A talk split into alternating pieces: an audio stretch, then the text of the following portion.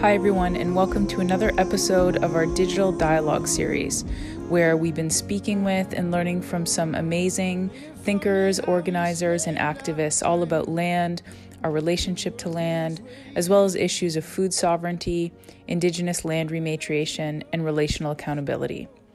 My name's Sarah Rotz, and I'm part of the Rare Collective, which is a group of settler and Indigenous researchers, food activists, farmers, and teachers who have been working together on this project and who have made this series possible.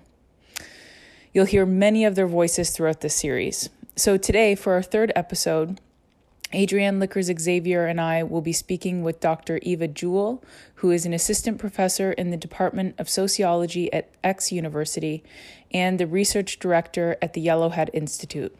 We're also going to be speaking with her mother, Nancy Deleary. We'll be speaking with them today about rematriation and land back and the role of language and Indigenous food sovereignty. We also spoke about accountability, responsibility, and reciprocity in our relationships with one another, other than human beings and the land. So, thanks for being with us here today and sharing in these important conversations. All right. Bonjour. Bonjour. Eva Jewell Shaganashi Noswin, Deshkan Ziibiing Ndondiba, Maingandodam. My English name is Eva Jewell, and I am from Deshkan Ziibiing, and I'm from the Wolf Clan. Nancy Deleary, Anishinaakaz, Deshkan Ziibiing, and Ndonjaba, Anishinaabe and Dao, Hmong, and Dodum. My English name is Nancy Deleary. I'm from the Chippewas of the Thames First Nation. I am Anishinaabe, a woman, and I am from the Loon Clan. And a little bit about us. Nancy is my mother, so I'm so excited to be in dialogue. So I'll share a little bit about my background, and then do you want to share a bit about yours as well? Mm-hmm. So I am an assistant professor at X University, formerly Ryerson University, to be called something else, which is very exciting. And I am a research director at the Yellowhead Institute. And my work is focused on the reclamation of Anishinaabe ways of being, specifically in governance, and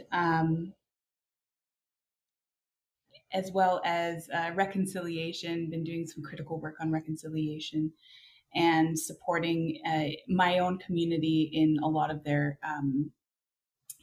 of their governance work as well. So law development, governance, constitutional work, things like that. And so that's about it. Yeah. Okay.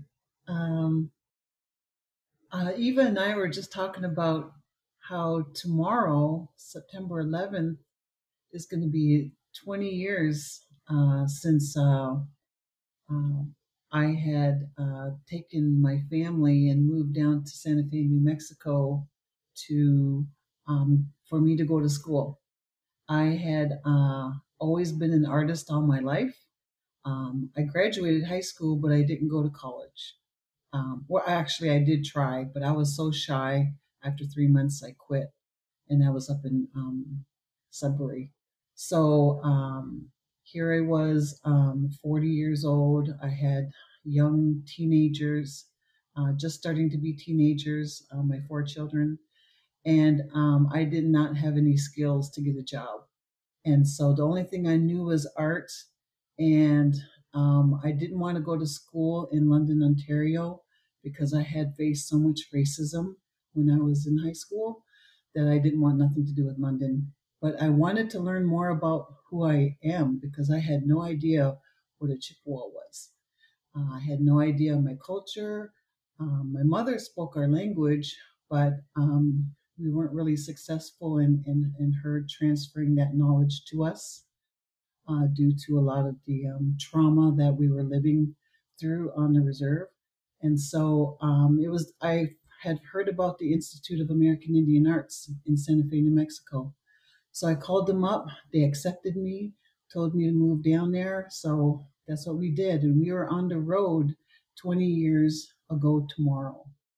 and we were all in the trucks, and we had stopped at a truck stop, and that's when we had learned about 9/11 and the planes smashing into the buildings. That was a really, really traumatizing and monumental moment for us. We had to talk to each other as a family on what we were going to do, and we decided to keep going. And so it was then that we kept going. We went to Santa Fe. I started school. My kids all started school there.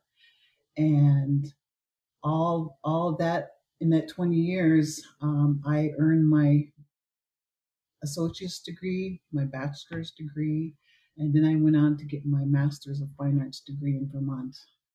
And now I have my dream job on Chippewa. I am the culture coordinator. This is a brand new position that we've had, have the opportunity to have on our First Nation.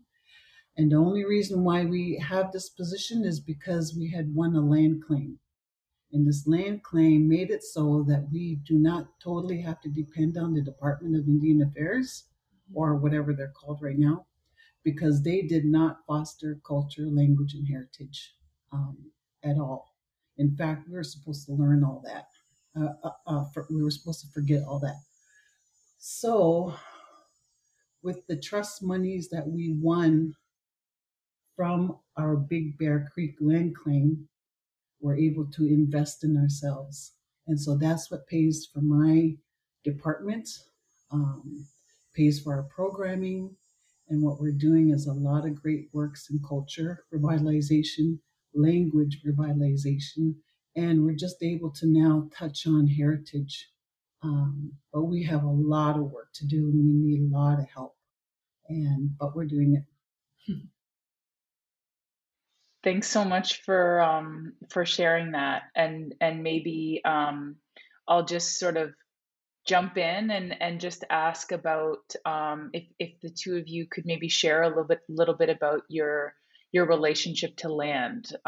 So maybe a bit about how it's changed over time, and this idea of or maybe, you know, process, principles, practice of rematriation. If there's ways in which you want to connect rematriation at all to how you think about or relate to land, and possibly how that's changed over time. Do you want to talk about your the land you've inherited from Papa, that's Black Solomon? Mm-hmm. Yes. All my life, the land on our reserve has always been farmed. That's all that I've ever seen and known. So I don't think much has changed in all of my life to the amount of fields and corn crops and bean fields that there are here on Chippewa. Chippewa is 10 square miles big. So that's about 10,000 acres. That's how much land that we have left. We used to have 2 reserves, but it was through the Big Bear Creek land claim that we are able to prove that it was stolen from us, and that we were compensated. And this compensation that we received was the only route that we could take, because Canada told us that they would not give us back the land. So here we were impoverished. We had no money above what the federal government gave us through Indian Affairs. And most of our people were living below the poverty line. So we made the decision to accept what was approved of us in the land claim, and that's the investment that we made that is doing a lot of this programming that we're able to do on Chippewa. But all my life, I have not seen a change in how the land is managed. It is mainly land that's rented to farmers who are non-native. They come to our land, and as far as I know, we do not have any management system. Historically, I think they're working on it now, because we really don't know what they put on the land. And so over the years, we've seen the quality of our light, of our water diminish. We've seen the animals and the amount of animals and species that live here diminish. And to the point where many of us having to live in this technological age are distracted, and we're not really seeing what's happening on the land anymore. So this COVID did something to my way of thinking about the land. What happened was that I, just like many of us on the reserve who rent our land to farmers, I inherited my father's land, and I just carried on the practice of renting my land to farmers. And so COVID happened, and I think a lot of farmers went bankrupt or had extreme difficulty. And so the farmer who was renting my land told me that he couldn't pay me rent. And besides that, he would not be able to rent my land the next year. So here I was out, you know, all this money that that was, you know, I was beginning to see as income for to help me out to manage my house and to help my children. And then it was like, I was thinking, what do I do now? Do I start knocking on doors, making phone calls, find another farmer? And then I thought about how my kids used to tell me, Mom, don't farm the land anymore. Do you know what they're doing to the land? You know, they're poisoning it. And so that thought came to my mind. And I said, okay, maybe I just won't farm the land anymore. But I didn't know what to do with the land because I had no knowledge of how to reclaim a land to its natural state, because I don't have no idea of how plants grow and stuff. So I asked questions, and people in my circle and friends, I asked them questions. And so I had learned that there's a program that will help landowners turn their land back into a natural state, like a grassland. And that appealed to me. And so I looked into it more, and I found people to help me. And so that's what we're going to do. I'm not going to farm my land anymore. I'm going to turn it into prairie grass.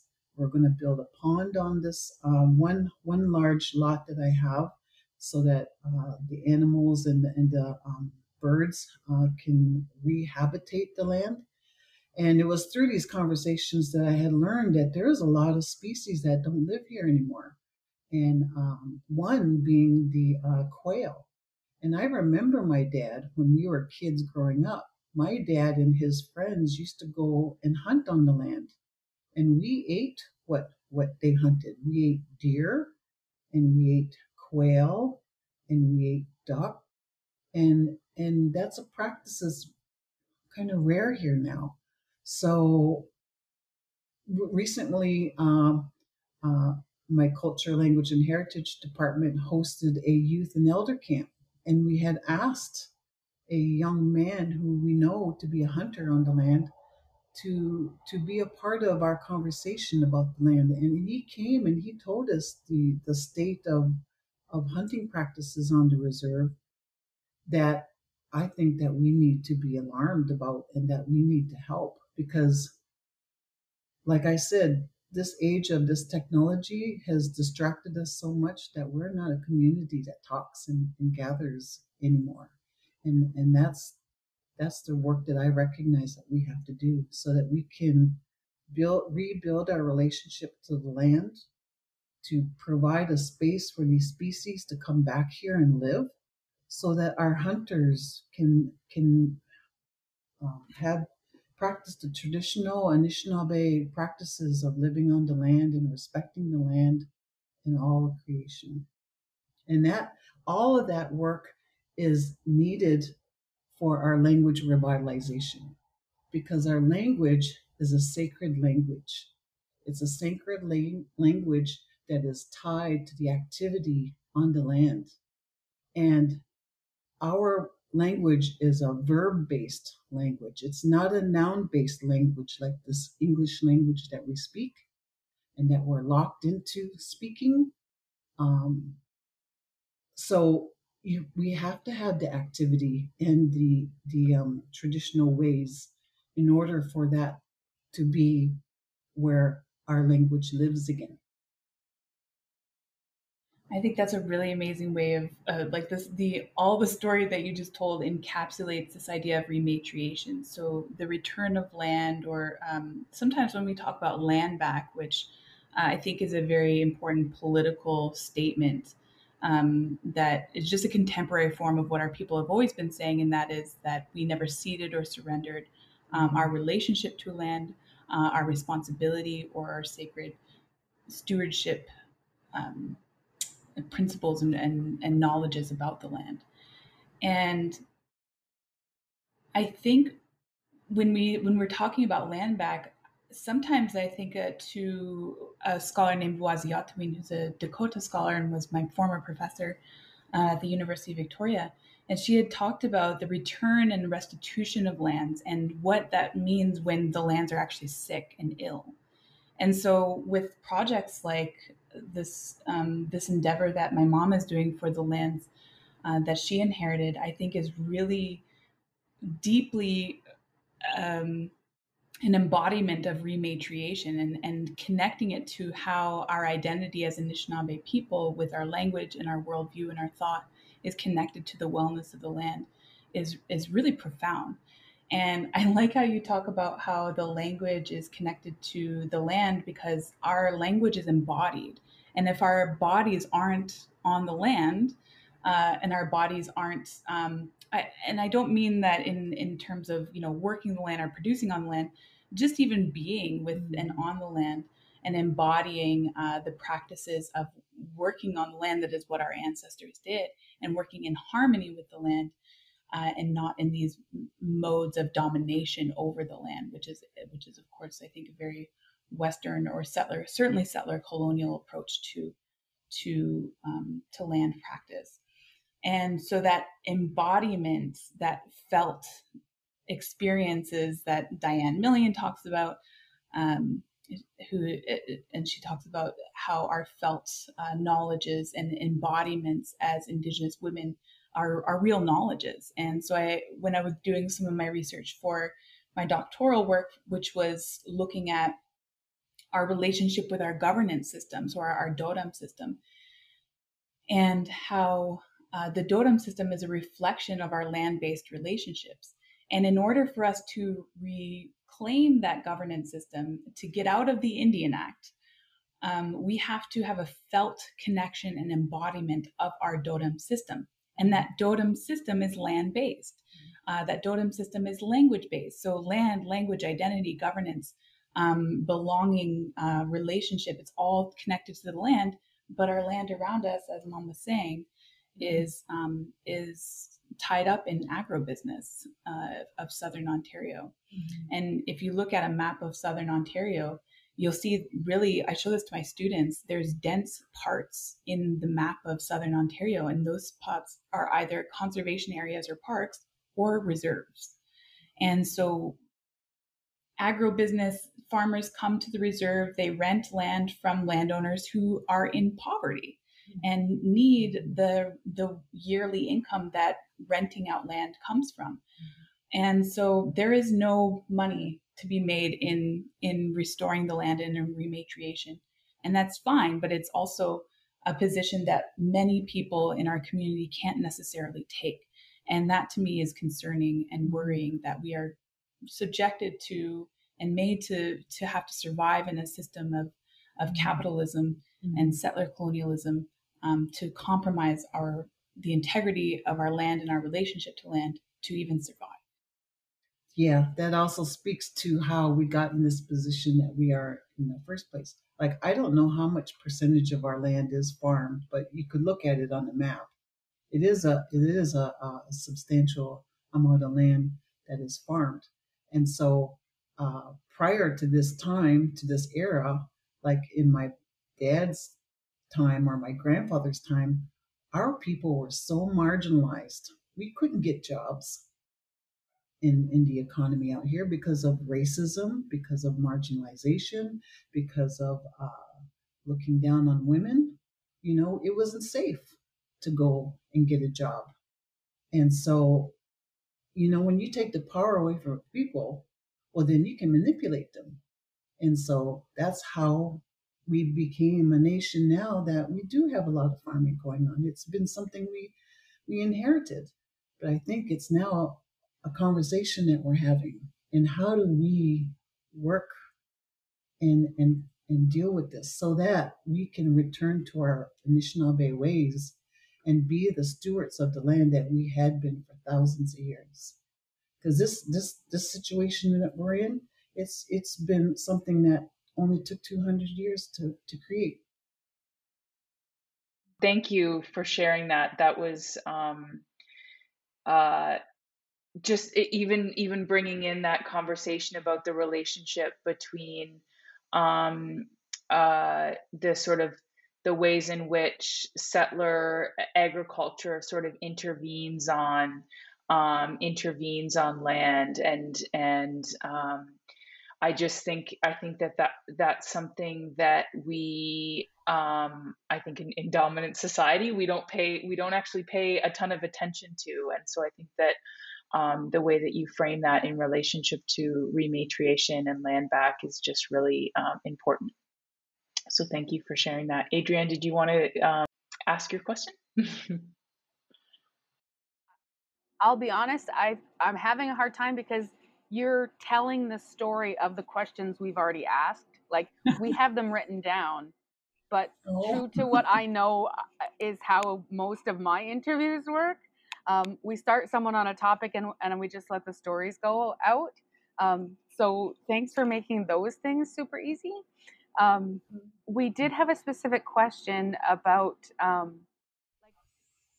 in what way rematriation applies to you, but you have talked about that because it's not just a concept. It's not just a conceptual thing. You're actually talking about how your mom's land is being embodied in that and what you're doing with it. So the only question really for me then is, are there specific things in your community? Are you taking that into your work? Are you adding that to, you know, the tools and the places that your community are able to see and understand more about that? Because if you're already doing that yourself, where are you each actually, and you're doing the same thing, I think, in your work. So where are you sharing that, and what are there specific things that you really hope to get across when it comes to that concept of rematriation and what it's doing? Well, our department's not the only one that was created with our trust money, with our land claim money. We've also built a Treaty Lands and Environment Department, and we've also created a Justice Department.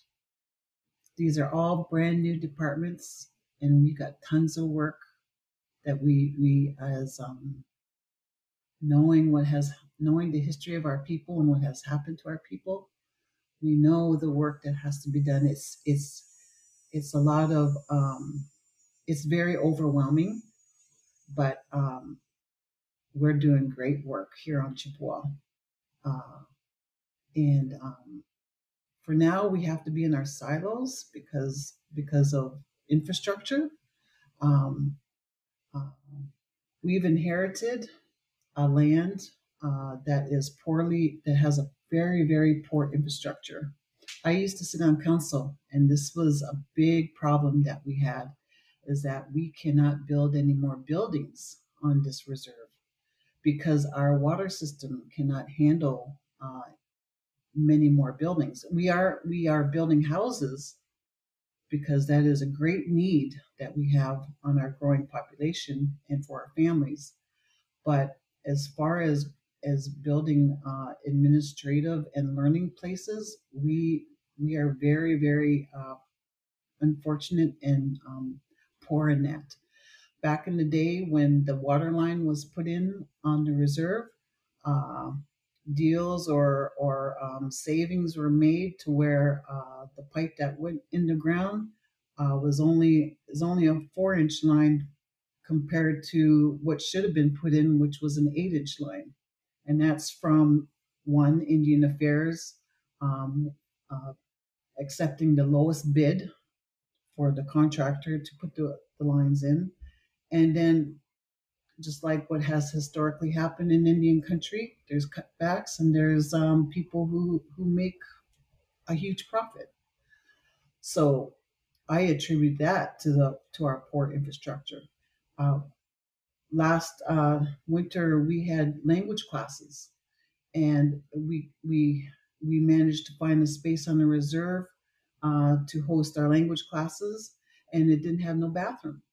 It didn't have no bathroom for our elder to use, and she got locked out from the other main building because they locked their doors at noon. So, you know, we have a real need here, and we're having a hard time. Yeah, so I think there's definitely some challenges and limits to what we can do with rematriation. And with the work, the really necessary work that needs to happen in order to make those moves of what we want to do, and that is decolonizing. So decolonizing in this sense for, of course, decolonization is not a metaphor, but in this sense, as Indigenous peoples or Anishinaabe people using this term, we're talking about decolonizing the land, which is how I understand rematriation, which is restoring native species to the land and restoring the land so that it makes a space and to restore the land so that it is conducive to producing life again for the species that are meant to be here. And so that's very difficult to do. It's a very straightforward idea, but it's very difficult when we have so many limitations and challenges in our everyday lives, like the lack of housing or even just poor drinking water. We're in and out of boil water advisories, and that just the lack of basic access to needs like water is very, very difficult. Mm-hmm. I also wanted to talk about this. Oh gosh, I may have lost it. Connecting land back or rematriation to my own scholarship and my work. I somehow found my way doing this work in critiquing the approach to reconciliation. And this just came out of the fact that I was teaching courses to non-Indigenous students at X University. And I thought, I'm putting all of my labor into teaching non-Indigenous Canadians, or just Canadians, I should say, teaching Canadians how to address or how to respond responsibly to the fact that we are in an ongoing genocide of our peoples and our ways of life. And so I thought, well, the one thing that we have is reconciliation. So I started teaching that and noticing that not a lot of the calls to action have been addressed in the last 6 years since the reconciliation calls to action and the final report have been released. And this was a massive undertaking of our generation, even the generation before us. It was the Royal Commission on Aboriginal Peoples. And over the last 30 years, over 1,000 recommendations have come out of intellectual labor about how to be in right relations with us, you know, between Canada and our nations. And most often these tend to focus on things like the infrastructure or the public sphere of Canada itself. And I'm really interested in thinking about what it means for us to envision intense dreaming, as Diane Million would call it, worlds that are free of these restrictions and these challenges. What is it like to re-embody and to reclaim Anishinaabemowin, or the way of being Anishinaabe? And it means the land. It comes down to the land. And when most of our territory is polluted, has been subjected to extreme violence. As we know, as the famous report, violence on the land is violence on our bodies. And I don't see reconciliation necessarily going into that particular conversation. And so that's kind of the link between, or I guess I should say the discrepancy between the work that I do and that I'm being asked to do by a public, a Canadian public, or my public facing scholarship, and the work that actually means a lot to me as Anishinaabe and to my family and my home. And so I'm still figuring out how to connect these two as much as I can. And in the spaces where I do and am asked to speak, I often point to the fact that reconciliation is a very nice aspiration, idea that's in this present, the safe present that Canadians are interested in being, where they can check a box and feel good about themselves. But it's actually a much more profound problem that reconciliation is the aspiration. It's a management of feelings, as Michelle Daigle would say, to want to reconcile for harms that continue to happen and for harms that aren't even registered to a Canadian public against harms that are outside of even the Canadian public's imagination, which is harm to the land. And in fact, it is coming around to be the problem of climate change. And Indigenous knowledges, Anishinaabemowin, the way of knowing, the good mind, and all of the Indigenous relationships and knowledges that we've built, and the technologies that we have produced through our creative and intellectual labor over thousands of years in relationship with this land, is just seen as, I guess, nothing. It's not even really understood at all by the Canadian public. They're asking us to reconcile with settler colonialism, I think. And that to me is disturbing. And I don't know how much, every day I wonder how much energy I can continue to put to that when things like rematriating the land and embodying and putting my body on the land call for me to do that work. Thank you for sharing that. It really, the other sort of question I had was about some of your concerns. You sort of answered this just now about, you know, the ways in which something like rematriation or Anishinaabe ways of knowing or relations to the land might get sort of taken up by the settler colonial state in really worrisome ways. What might your concerns be? But I really liked how you spoke about imagination. And I think one thing that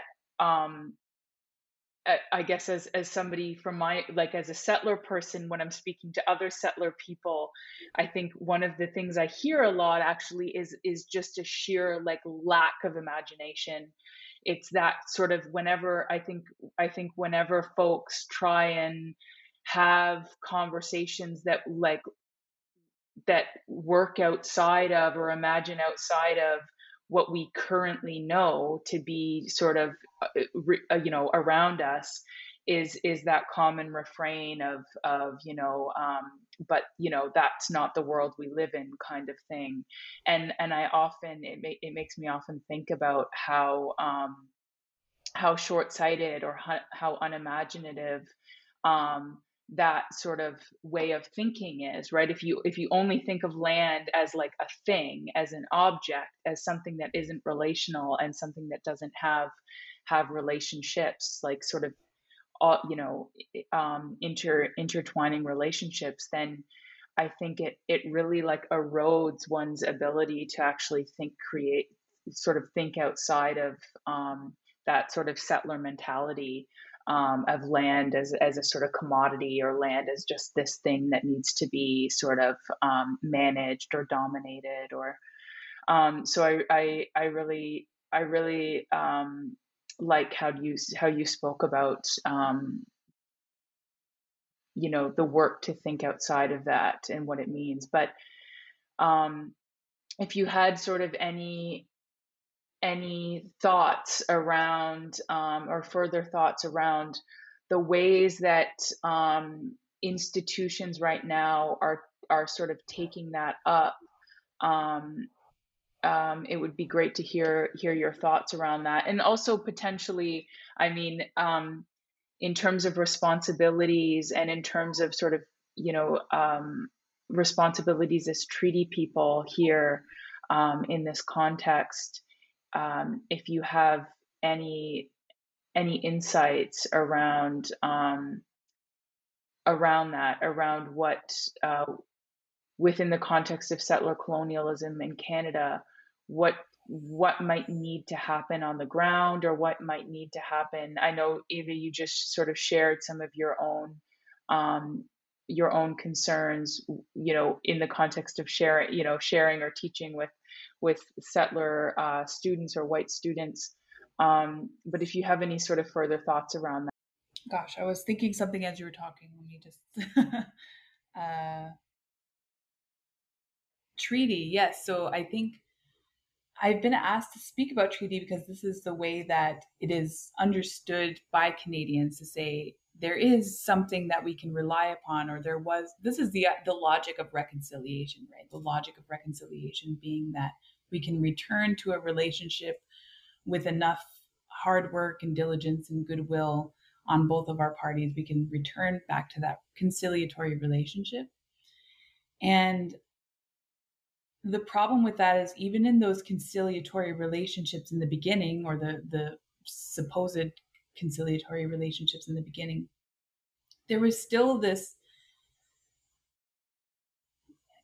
arrogance on the part of Europeans that they had seen themselves as more mature and advanced societies that were beyond the capacity of Indigenous peoples at the time. And in fact, there's a really important scholarship by Toby Rollo from Lakehead University that he used quite a bit to demonstrate this, and it's this idea of misophony, or the hatred of children, and how Europeans understand and conceptualize childhood is really important in understanding our first relationships, precisely because Indigenous peoples were cast as children and immature, non-political subjects, non-mature, primitive societies.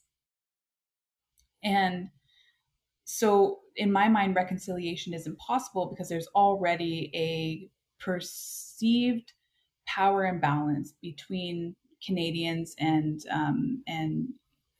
Indigenous peoples. So wherever and whenever we do step into spaces of attempting to reconcile, there's usually a lot of performance that is not necessarily based in or rooted in a willingness or a humility to learn and understand, or even give leadership to Indigenous peoples around topics like rematriation or land back or jurisdiction or governance or education or any political issue, or even just anything in general, any topic in general.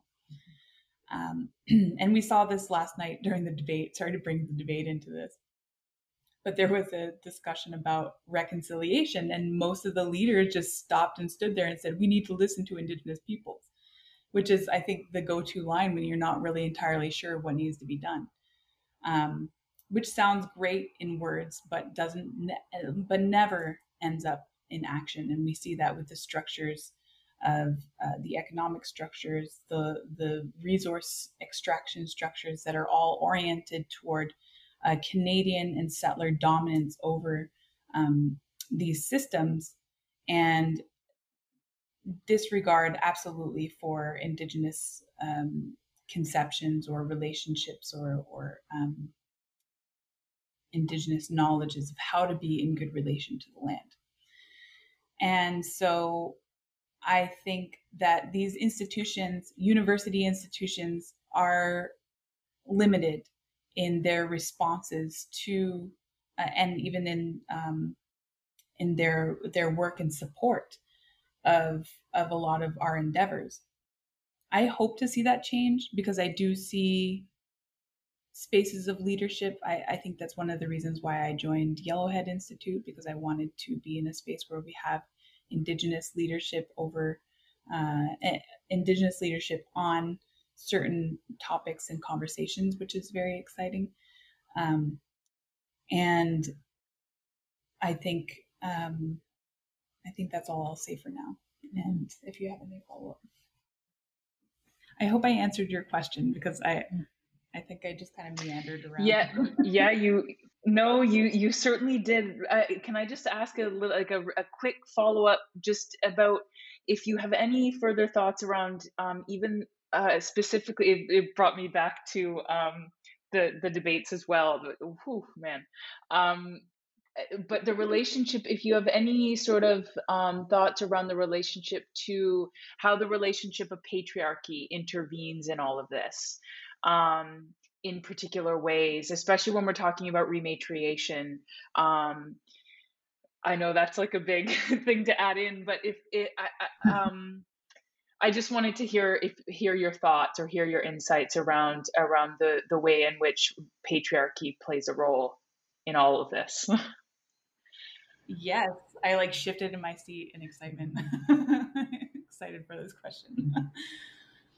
I think patriarchy is like the root of all of this. This idea, the idea of monocropping, the idea of profiting off of land, the whole system that was set up to make profits from crops and to manipulate crops to do service for human in societies that are, of course, headed by men, where men have most social power.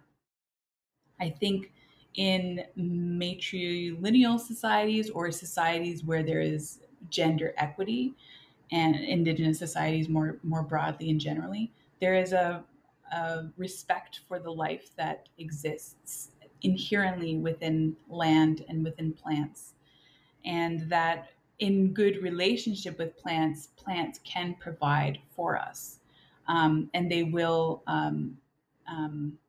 It's not necessarily a service or a dominion over plants in our worldview, Anishinaabe worldview. It's more that plants will reciprocate if we are respectful and understanding of them. So actually, we conceptualize plants as having kinships just like us. So there's if you read Wendy McCone's Genius's book. And our knowledge is not primitive. And she writes about oral tradition and knowledges of Anishinaabe people describing plants as families, meaning that the trees would provide for other plants and other kinships so that they could make a good land or a good space and environment for their grandchildren.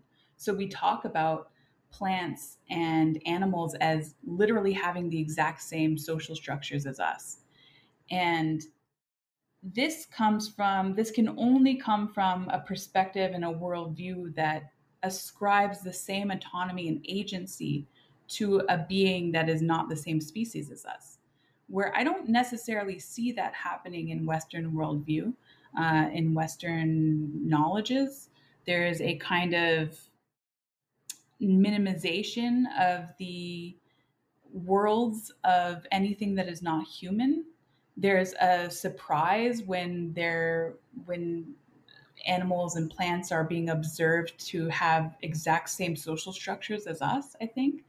And I think Western science is just now coming around to this idea that we've known for millennia, and that is that our whole world is a system and you can't take one piece out of it without disrupting the whole system. But that idea that you can manipulate it and control it is a very patriarchal idea. It's very much rooted in the same worldview that produces a system where men, straight white men, are at the top of the hierarchy. And this doesn't necessarily align at all. Is completely counter to a lot of our ideas, and of course we know that patriarchy is a new or an invasive concept in Indigenous societies, meaning that it does exist in our societies, but it's requiring a lot of resistance and returning and rematriation of our worldviews and our knowledges to get to that space of equity again, of gender equity and respect for all beings outside of human beings. Any idea? Maybe a difference, or maybe something that could be shared that can put this in perspective is our language difference, and that is how we in English we say, you know, describe an older woman, and that's that we call them an old woman, and that can be diminutive. In our language, we call an older woman demoyenne, and demoyenne means literally means someone who carries the world on her shoulders. In other words, has a woman who has knowledge of life and who shares that. And so worldview and perspective in these languages is a huge, there's a huge gap.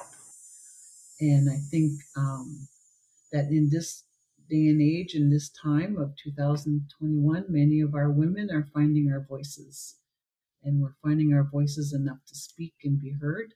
I couldn't do this 10 years ago. I would never have been able to talk in front of people. And I think being raised by my mother's generation and seeing the fractured and devastated lives that they led because of residential school and what it had done to them, made me always wonder why they were like that. When I looked outside into mainstream society and seen all these people who are confident and living beautiful lives, but why were our people so traumatized? Because of the patriarchy. Yeah. Thank you. Thank you so much for sharing that. I think Adrienne had another question around, there you are, Adrienne. Nice. I have the worst internet. Res internet this week has been awful, just so you guys know. We're also on the res. The last question and no shock. Yeah. Right? We're meeting in the middle of fuzzy pictures and like sounding like Charlie Brown's teacher. Yeah. The one question, and it's our last one. How does rematriation and this whole conversation connect to food sovereignty? I mean, you guys have already touched on the relationships of the connection of all things together, but we just really want to pointedly talk about food sovereignty because, like I said, this is where I come to most conversations, usually by accident and mostly just because I like to talk about food things. But where does that part of this fit into this conversation for you guys? Do you want to talk about? I want to talk about sugar bushing, if that's cool. Okay. Actually, maybe you should, because you tell it so good. Yeah. Because you started it. I just come in and enjoy it. You're the one that organizes it, so mm-hmm. I'll okay. Pitch in. Okay. 4 years ago, I had just started working with our language program here on Chippewas of the Thames, and they had started in this newly formed culture department started maple syrup making, And this is something that I had always known that our people had done, but I really had no understanding or any knowledge of it. So there are some members of our community who just got a hammer and some, what do you call them? Spigots. Spigots. Yeah. And went to the trees and started tapping them for maple water. And just learn as you go, to where now this is a movement happening on the Chippewas of the Thames First Nation. And amongst many of our First Nations all across the land, because we recognize that it's our traditional activity on the land. And many writers are writing about this process of maple syrup making and how it relates to reclamation of our relationship to land. The Anishinaabe people have many stories that we share with each other about the creation of many things on the land, and these are in the form of our Nanabush stories. Nanabush was the first man of creation. And there is a legend where it was because of his actions that he created maple water to run like it does. And so it's through that story that the result of that story is that Nanabush helped the people to become community again, and to work together, and to be respectful of one another, to be able to work together. And so we find that we're in that time of that legend, because now we're slowing down, we're going outside, we're breathing the air of the land, and we're working together, managing a gift that the Creator has made for us with the help of Nanabush. And then we're making something that we can all enjoy and that nourishes us, because we know it's good medicine too. And so now this is an activity that hosts our language revitalization, our culture and our heritage.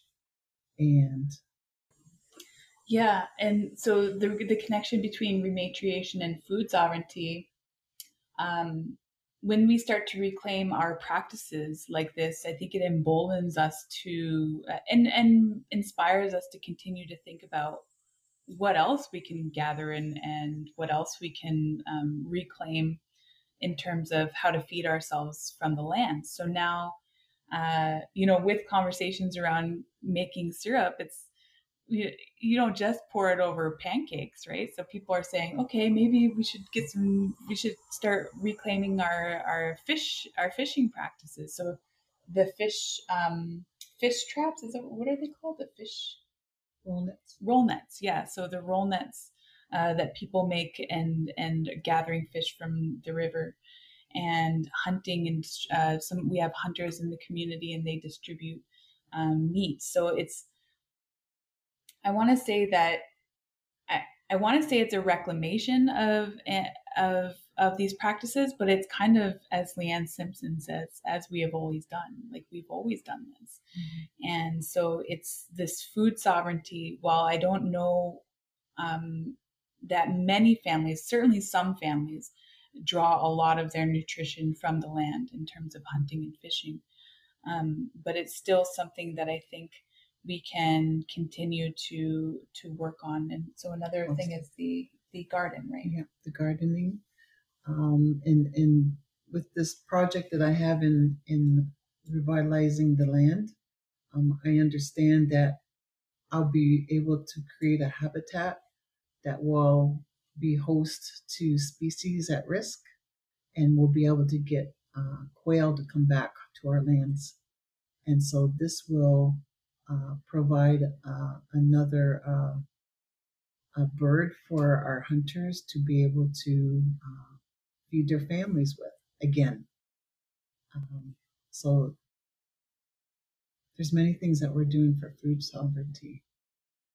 And just today, we harvested Indian corn from our garden, and we husked it, and we braided it. So we now understand that the processes that we hang this to dry, and then come when it snows, we'll be able to make corn soup with that, and also to save seed for next year.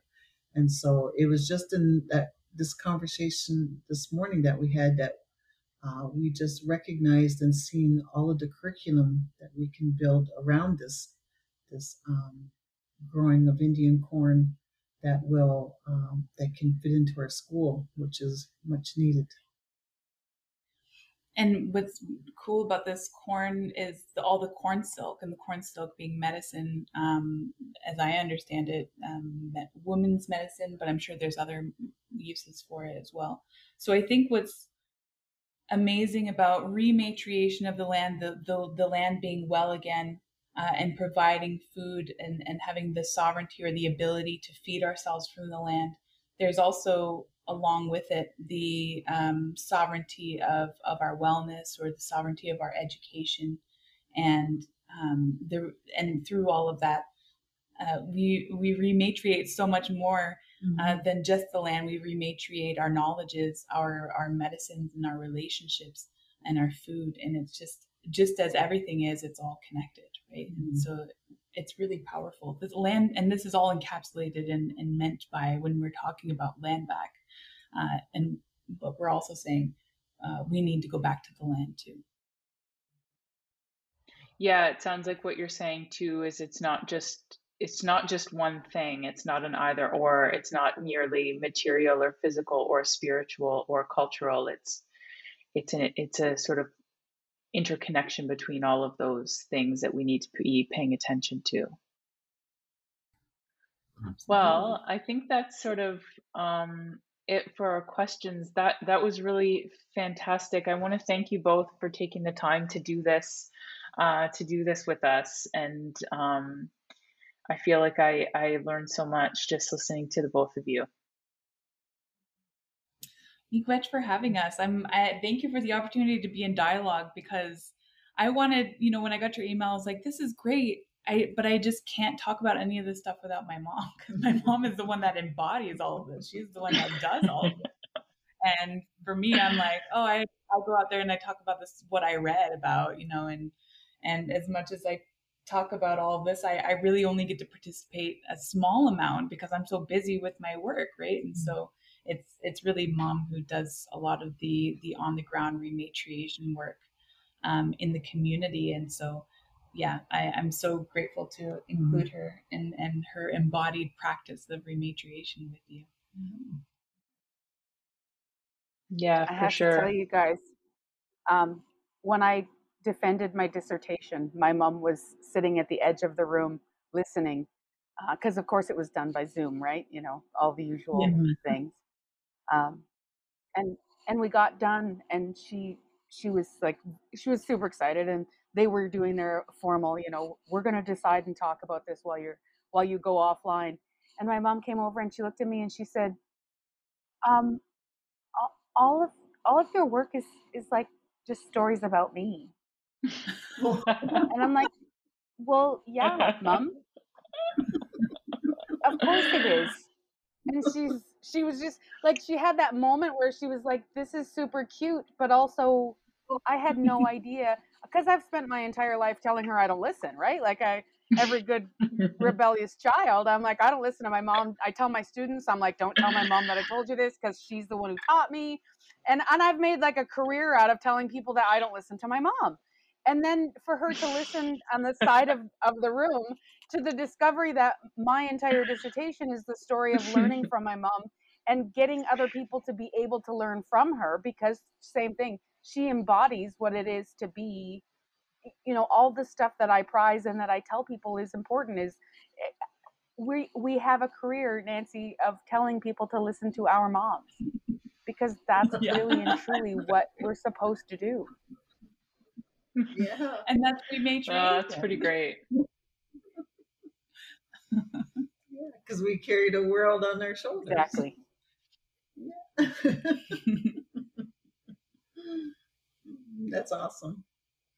I know there's great work going on all over in our communities.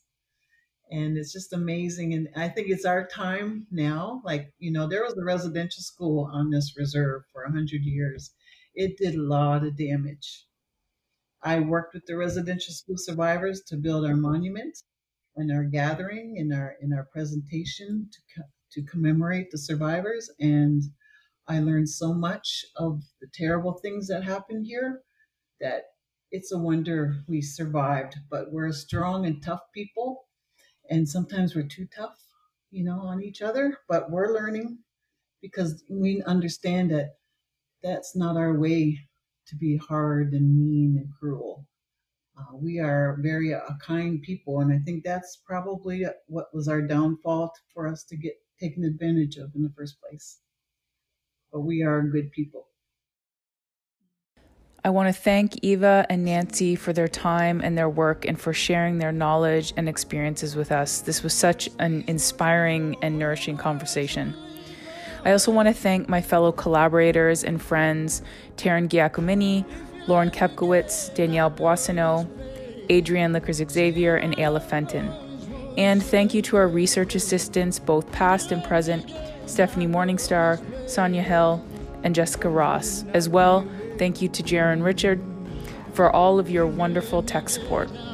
We'd also like to thank the National Farmers Union Indigenous Solidarity Working Group for their ongoing collaboration and support, as well as the Social Sciences and Humanities Research Council for their funding. Okay, well, that's all for this episode, and thanks for listening, and we'll see you soon.